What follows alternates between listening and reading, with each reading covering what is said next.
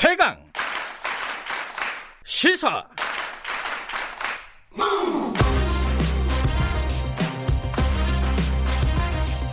지금 여러분께서는 김경래 기자의 최강 시사를 듣고 계십니다. 네, 금융 경제 얘기 좀 해보겠습니다. 그 방역에 대한 공포보다 사실 어, 전체적으로 보면 이 경제 위기에 대한 공포가 더 큰 것 같습니다. 좀 제대로 좀 알고 무서워도 제대로 알고 무서워해야겠죠. 조영무 LG경제연구원 연구위원 어, 전화로 연결돼 있습니다. 안녕하세요. 네, 안녕하십니까. 네, 어, 지금 뭐 주식 투자하시는 분들뿐만 아니라 그냥 보시는 분들도 무서울 정도예요. 이게 하루하루 이렇게 얼마나 빠지나 이게 중요한 게 아니라 이게 언제까지 갈 것인가 어떻게들 분석하고 예측하고 계십니까? 어, 저는 경제를 보는 사람이지만 네. 어, 사실 이번 경제 위기는 경제적인 요인으로 생긴 것이 아니라 네. 어, 질병으로 인해서 생긴 것이고요. 네. 그렇다 보니까 지금 현 상황에서 경제를 하는 사람들의 이야기보다는 네. 저 개인적으로는 어, 질병 전문가라던가 음흠. 또는 감염 전문가 분들의 얘기에 귀를 기울이시는 것이 네. 향후 상황을 전망하시는데 더 도움이 될 거라고 생각을 하고요. 네. 그것은 마치 전쟁으로 시작된 경제 위기의 향방을 예측하는 데 있어서 네. 어, 전쟁 전문가라든가 전략가들의 이야기가 더 도움이 되고 네. 어, 경제를 분석하는 사람들은 그로 인해서 생기는 경제적인 영향이라던가 충격, 그 여기에 대응한 정부 정책 효과 등에 대해서 말씀을 드리는 것에 귀를 기울이시는 게 것이 맞기 때문입니다. 예. 그럼에도 불구하고 이 뭐 전염병으로 생긴 어떤 위기라고 하지만은 그동안 경제적으로 쌓여왔던 누적돼 왔던 모순이라든가 이런 부분들이 더 증폭되는 거 아닌가라는 생각도 들어요. 그건 어떻게 보세요?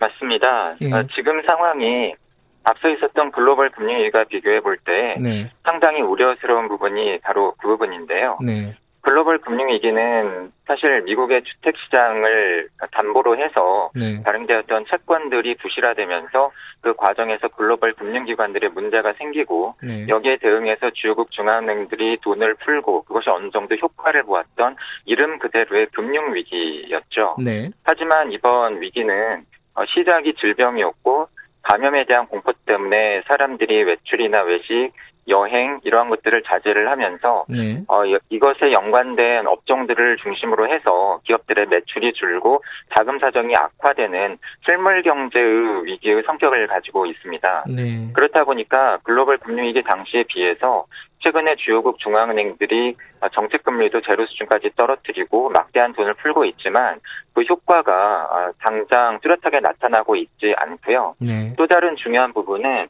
글로벌 금리이기 때는 뭐 미국, 유럽, 일본과 같은 선진국들이 어려움을 겪었지만 당시에는 그래도 신흥국들의 경제 상황이 괜찮았거든요. 네. 특히 중국이 4조 위안의 재정 지출을 늘리면서 많은 도움을 주었는데요. 네. 지금 상황에서는 선진국들도 어렵지만 신흥국들도 어렵고 특히 발병지가 중국이고 중국이 커다란 홍역을 치르다 보니까 마땅히 이러한 상황을 타개해 나갈 만한 주요국이 없는 상황으로 보입니다. 지금 외국인들이 그 주식시장을 보면은 다 팔고 나가는 분위기라고 하던데 이게 어느 정도입니까? 어, 사실은 우리나라 주식시장에서 네. 외국인들이 이렇게 지속적으로 많은 규모로 주식을 팔고 자금을 빼내가는 것은 사실은 유례가 없었던 상황이고요. 음, 네. 그 중요한 배경은 어, 앞서 말씀드린 글로벌 금융시장 상황, 어, 글로벌 경제 악화에 대한 우려도 있지만 어, 최근에 우리나라에서 한미 통화 사업을 맺으면서 여기에 관련된 대책을 내놓았던 것처럼 어, 우리나라 원화 가치가 떨어지는 환율 움직임도 중요한 배경이 되었던 것으로 보입니다. 네. 왜냐하면 외국인 투자자들로서는 우리나라 금융시장에 투자를 하려면 달러화와 같은 외국 돈을 우리나라 외환시장에서 원화로 바꿔서 이것을 주식을 사건 채권을 사건 예금에 맡기건 이렇게 투자를 해야만 하는데요. 이렇게 투자를 하고 나서 어, 다시 투자 수익을 자기 나라 돈으로 바꿔서 빼내갈 때 네. 중요한 것이 환율인데 최근처럼 원화 환 원달러 환율이 급등하면서 원화 가치가 큰 폭으로 떨어지고 이것이 앞으로 더욱 심화될 가능성이 있다라고 판단이 된다면 가급적 빨리 어, 손을 빼는 것이 최선의 선택이 되는 거죠. 음. 그런 면에서 어, 앞서 있었던 한미 통화 수합은 어, 주식시장에 있어서도 중요한 의미가 있다고 봅니다. 그 외국인들은 이렇게 다 털고 나가는 분위기인데 우리 개미들 이른바 어, 소액 투자 투자자들은 좀 사는 분위기예요. 네네. 뭐 일부겠지만요.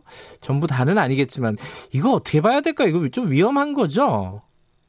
네, 저는 개인적으로는 위험하다고 봅니다. 예. 앞서 말씀드린 것처럼 현재 상황은 매우 불확실하고요. 네. 특히 어 거의 세계 경제 대공황 이후에 네. 이러한 식의 질병으로 인한 경제 위기는 세계 경제 또는 경제를 분석하시는 분들이 경험해보지 못한 형태의 경제 위기고요. 네. 앞서 말씀드린 것처럼 정책 대응 수단이라던가 또는 글로벌 경제의 상황이라던가 어떻게 보면 글로벌 금융 위기 당시에 비해서도 지금 훨씬 더 취약한 상황입니다. 네. 이러한 상황에서 단주, 단순히 주가가 많이 빠졌다. 그렇기 때문에 앞으로 오를 것이다라고 하는 기대를 가지고 네. 어, 섣불리 투자에 나서시는 것은 상당히 어, 조심하실 필요가 있다고 생각을 하고요. 네. 어, 결국 주가라고 하는 것은 기업이 벌어들이는 미래 기대 이익의 현재 가치 합계라고 재무적인 측면에서는 분석을 하는데요. 네. 결국 이렇게 기업이 벌어들일 수 있는 미래 미래 기대 이익을 좌우하는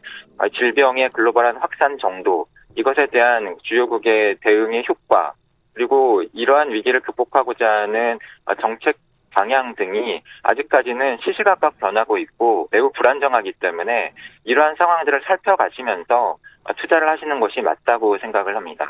아, 단순히 많이 떨어졌으니까 이제 살 타이밍이 된 거 아니냐? 이렇게 생각하는 거는 좀 위험하다. 요건 좀 잘 들어보셨으면 좋겠고요. 지금 근데 증시를 보면요. 어제 일본은 좀 반등을 했어요. 이건 왜 그런 거예요?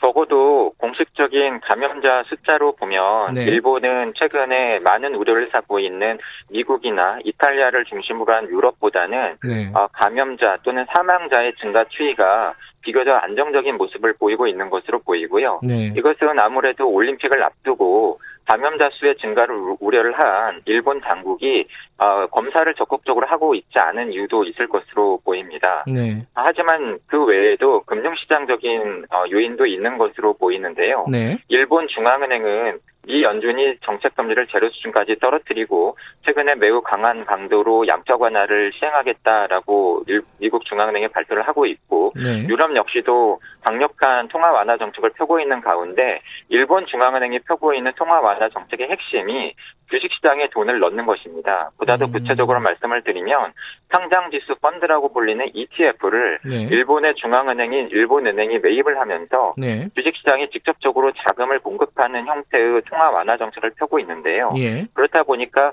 어, 글로벌 증시가 매우 불안정하고 특히 아시아 증시가 하락하는 가운데서도 최근에 일본 증시가 선방하고 있는 모습을 보이는 중요한 요인이라고 생각됩니다. 근데 우리도 저번에 대책 발표하면서 증권시장 안정펀드 10 1조 이런 얘기 나오지 않았습니까? 네. 어, 근데 그거, 그거 우리는 아직 그게 효과가 없는 모양이에요?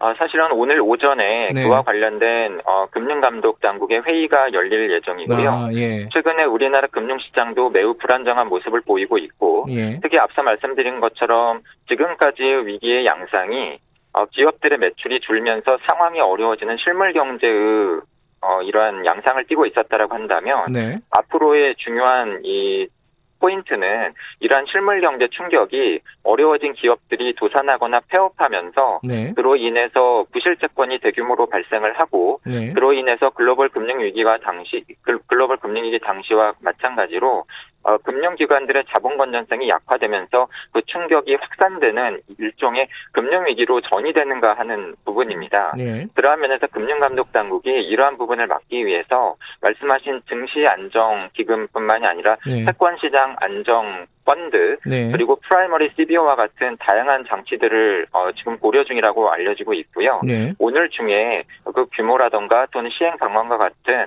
보다 더 구체적인 내용이 음. 발표될 예정입니다.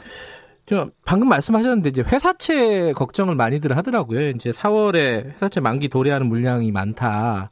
네. 요 부분에 대한 대책들은 뭐 좀 나오고 뭐 충분한 상황입니까? 어떻습니까? 지금 상황이?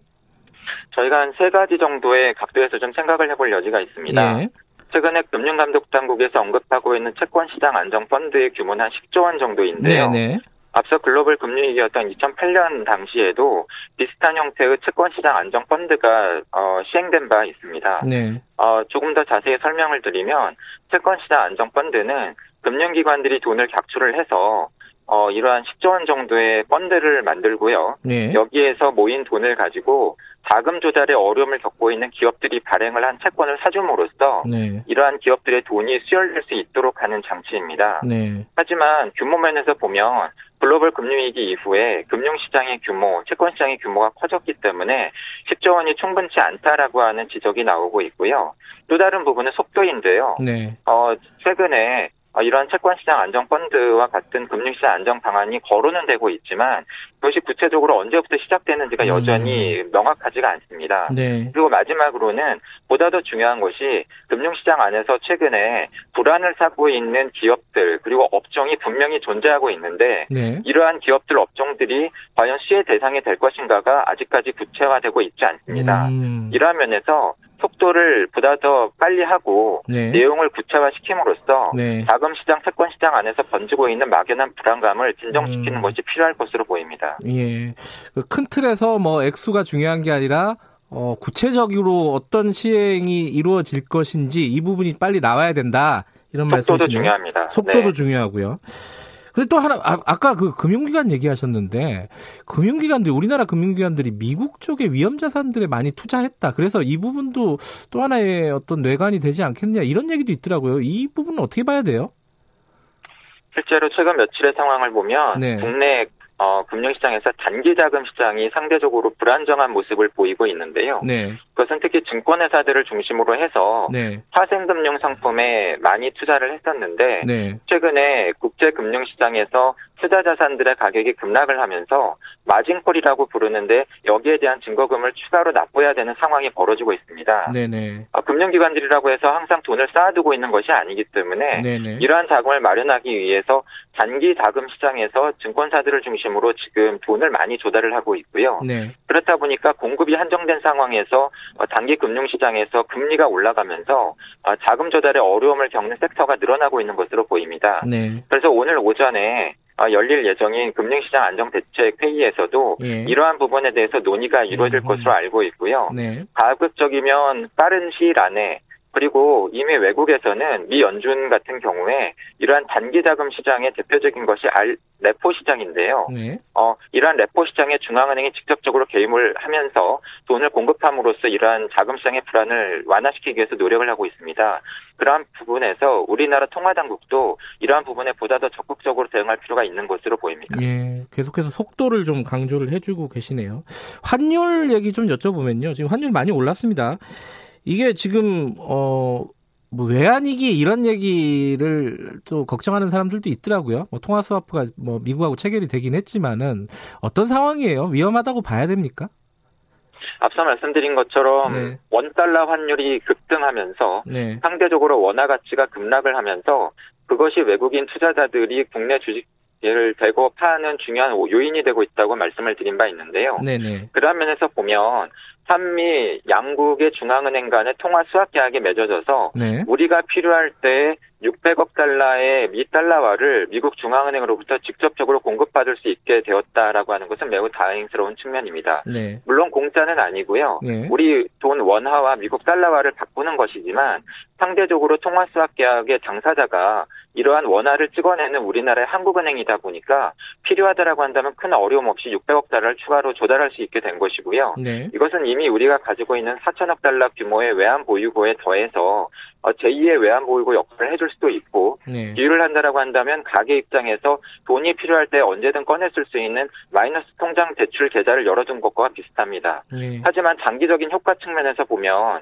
어, 글로벌 금융시장에서 현금 부족 현상, 금융시장에서의 국제 금융시장에서의 현금은 결국은 기축통화인 미국 달러화이기 때문에 네. 달러화 부족 현상이 벌어지고 있는 가운데에서 단순히 국내 외환 시장에서 달러화가 어느 정도 공급이 늘어난다고 하는 것은 네. 원달러 환율의 급등에는 다소 도움이 될 수 있겠지만 큰 틀에서의 미국 달러화 강세 기조를 바꾸기는 어렵기 때문에 네. 당분간은 달러화 가치가 오르고 원화 가치가 떨어지는 현상이 지속될 가능성이 높아 보입니다.